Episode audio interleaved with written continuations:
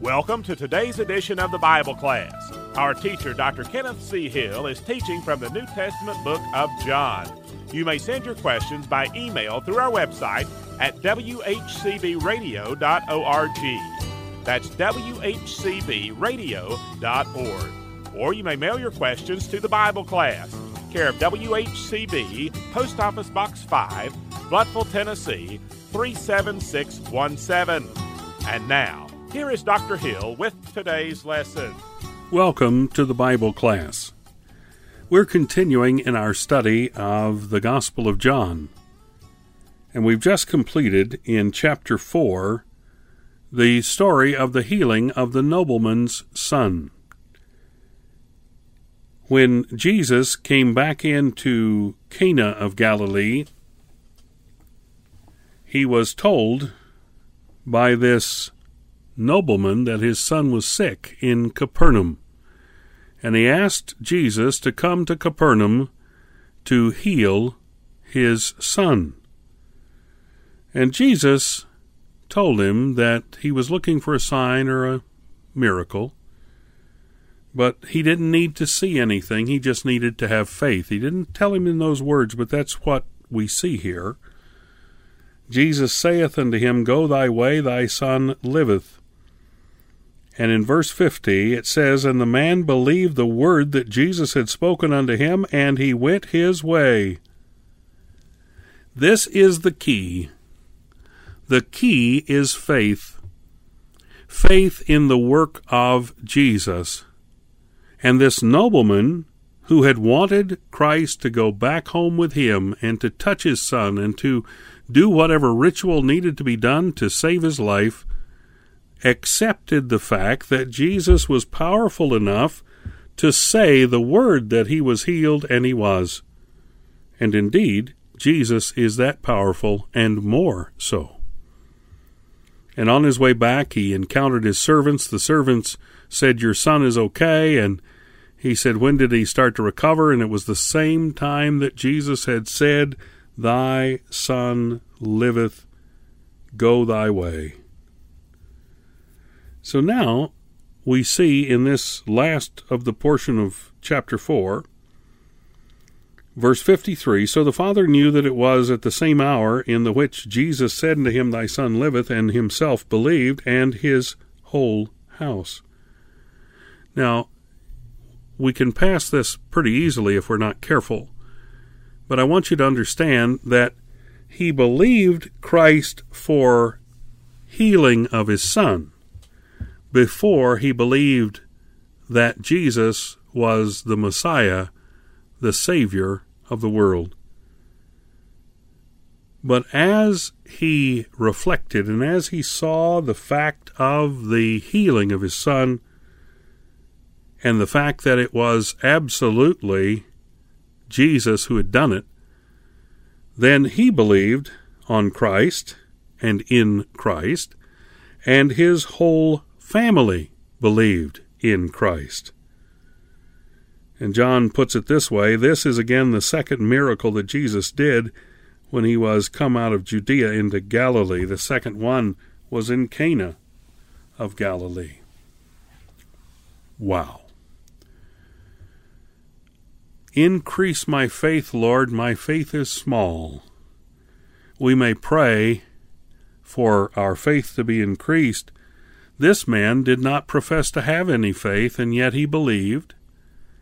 And then that belief, that faith, was expanded and multiplied in his life to the point that he came to faith in Christ. Hallelujah. What a Savior we have. And this is just the second time in Galilee. Because, what did Christ say? He said that a prophet hath no honor in his own country. There were very few signs done in Galilee. That was his home territory. Now let's continue in chapter 5. After this there was a feast of the Jews, and Jesus went up to Jerusalem.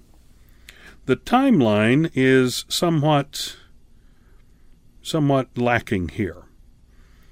Uh, it could be the feast of Pentecost, uh, or it could be one of the other feasts. Um, most scholars I've read suggest that it's Pentecost, but we don't know that for sure. The three feasts, the major ones, Passover is in the spring of the year, Pentecost is 50 days later, and then the Feast of Tabernacles is in the fall. When we read in the previous chapters that he was there for the Feast of Passover, then it is reasonable to assume that this was the Feast of Pentecost 50 days later, but we're not sure. But we do know it was a feast of the Jews. And we do think it was Pentecost. Now there is at Jerusalem by the sheep market a pool, which is called in the Hebrew tongue Bethesda, having five porches. Bethesda is House of Olives or House of Mercy. And most, I think, would probably call it the House of Mercy. And this was probably by the sheep gate. Um, the word market there is in italics, and the sheep gate would probably be where the pool was located in this place called Bethesda, or this pool called Bethesda, the House of Mercy.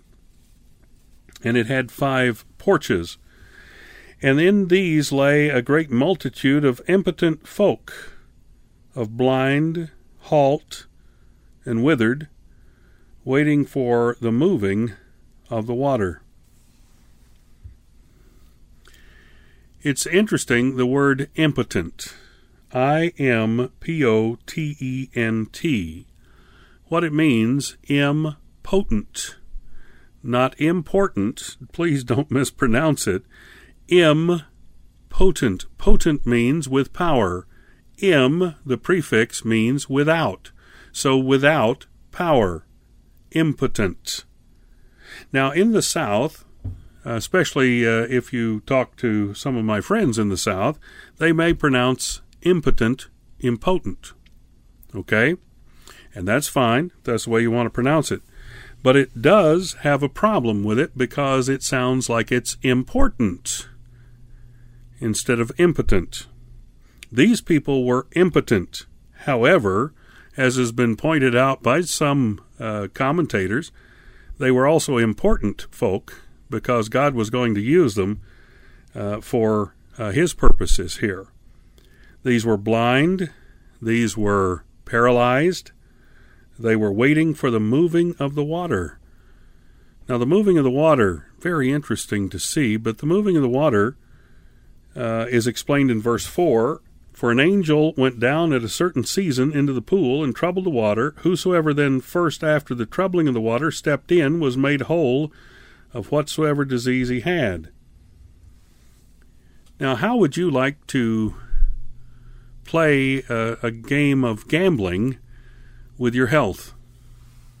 If I can just be the first person there, if I can just be the first person there, if I could just have you help me be the first person, would you help? How about would you would you help me be the first person there? Oh, it would be difficult. It would be mind numbing, would it not?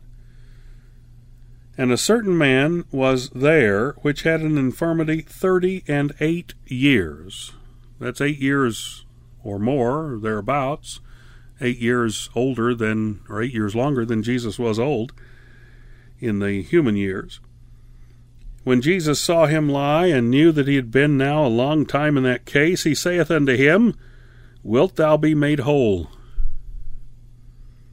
The impotent man answered him, Sir, I have no man when the water is troubled to put me into the pool, but while I am coming, another steppeth down before me. How sad. If your eternal destination was bound up in whether you got there first or not, I'm sorry you probably wouldn't make it. I know I wouldn't. If my eternal salvation was wrapped up in how good I am, I would never make it. I would never be saved. If my eternal salvation was wrapped up in how much money I have, I could never afford the payment. I certainly couldn't pay the principal, much less the interest on such a thing as salvation. I have been in cultures where they think salvation is bought. In fact, in our culture here, we have many that believe that. I've been in cultures where salvation is earned by good works, not bought by money, but by good works.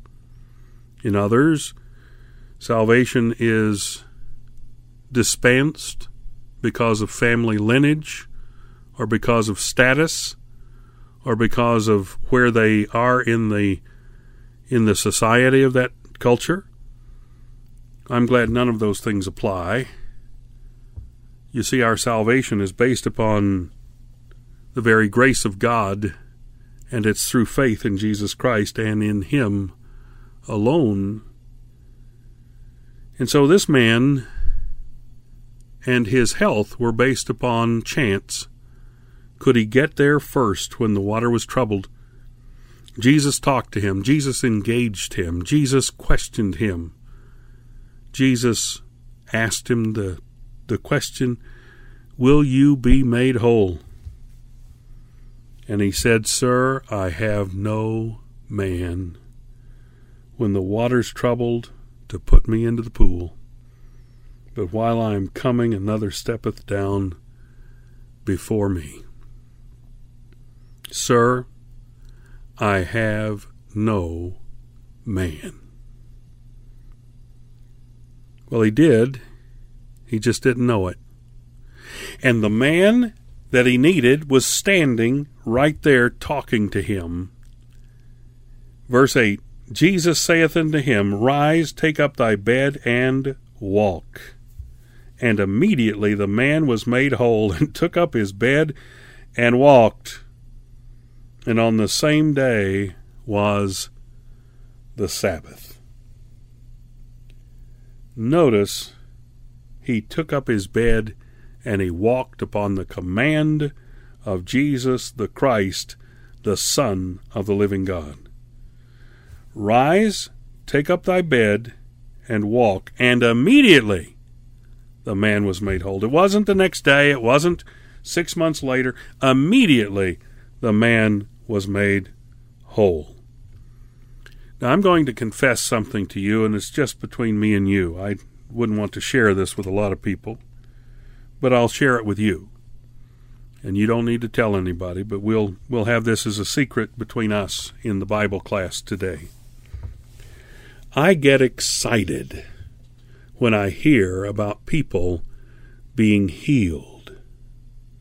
I get excited to the point of rejoicing. My heart is lifted up when I hear of someone being healed.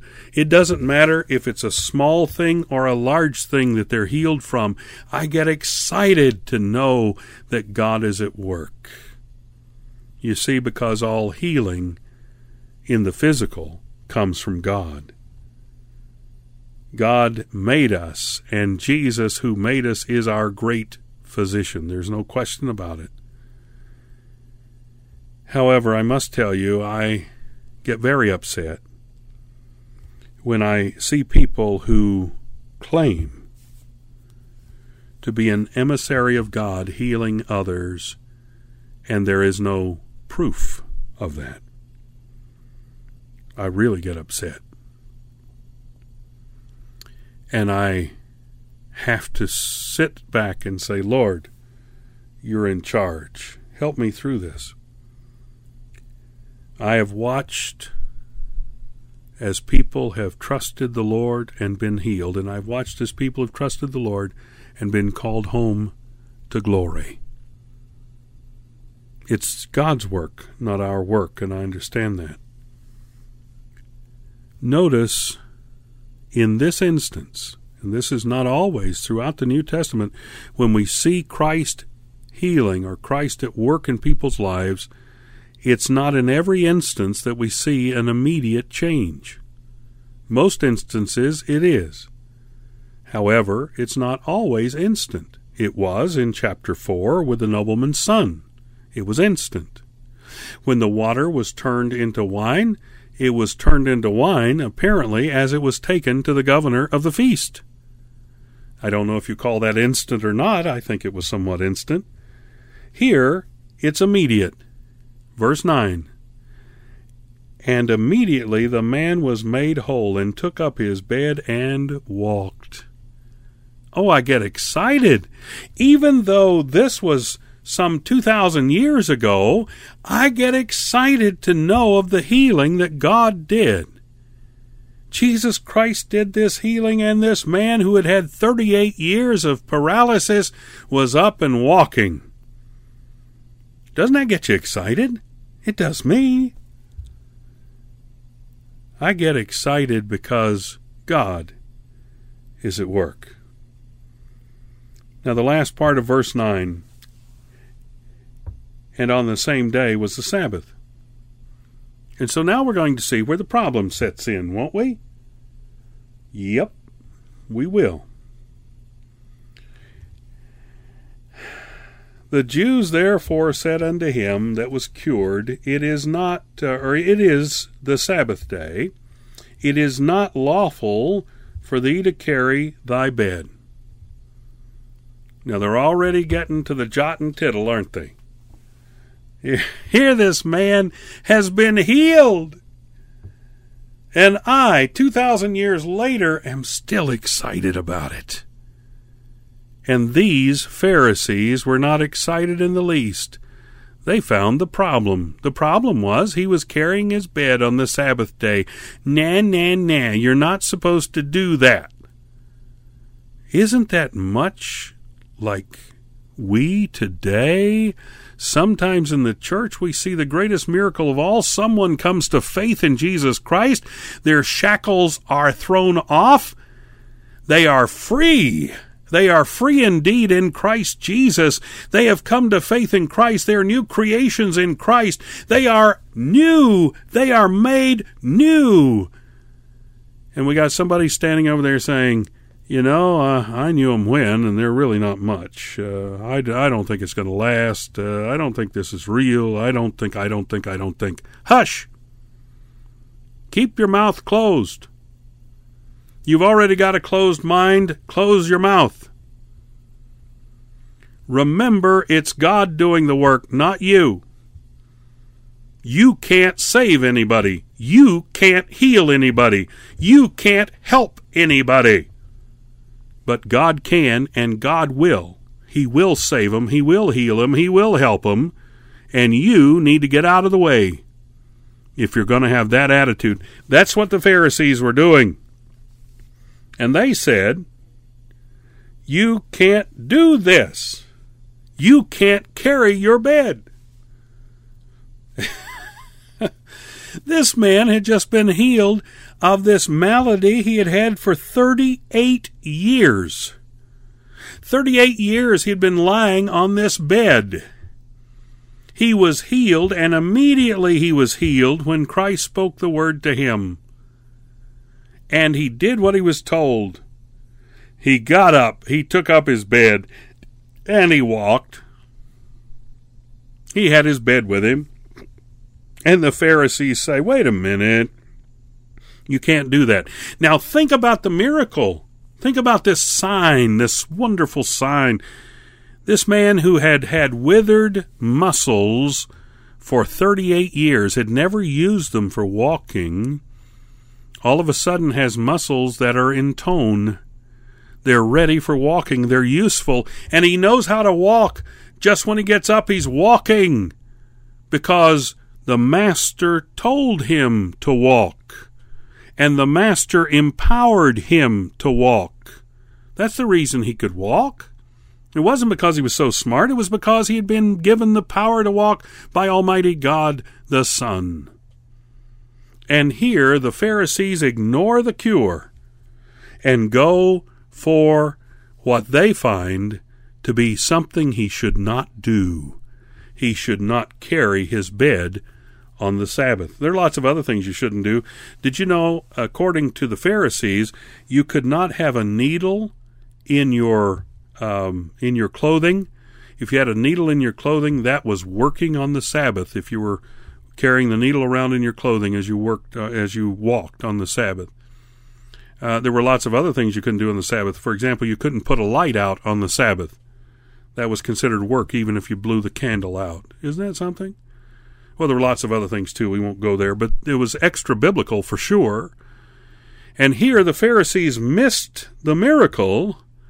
They missed the excitement in getting to, to rejoice with this man for what had happened to him and instead they tried to find something they could find fault with the Messiah.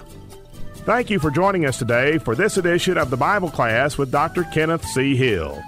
You may reach us by email by going to our website, whcbradio.org, and sending us an email on the Contact Us link. That's whcbradio.org. If you prefer to use the Postal Service, our address is the Bible Class, WHCB, Post Office Box 5, Blountville, Tennessee 37617.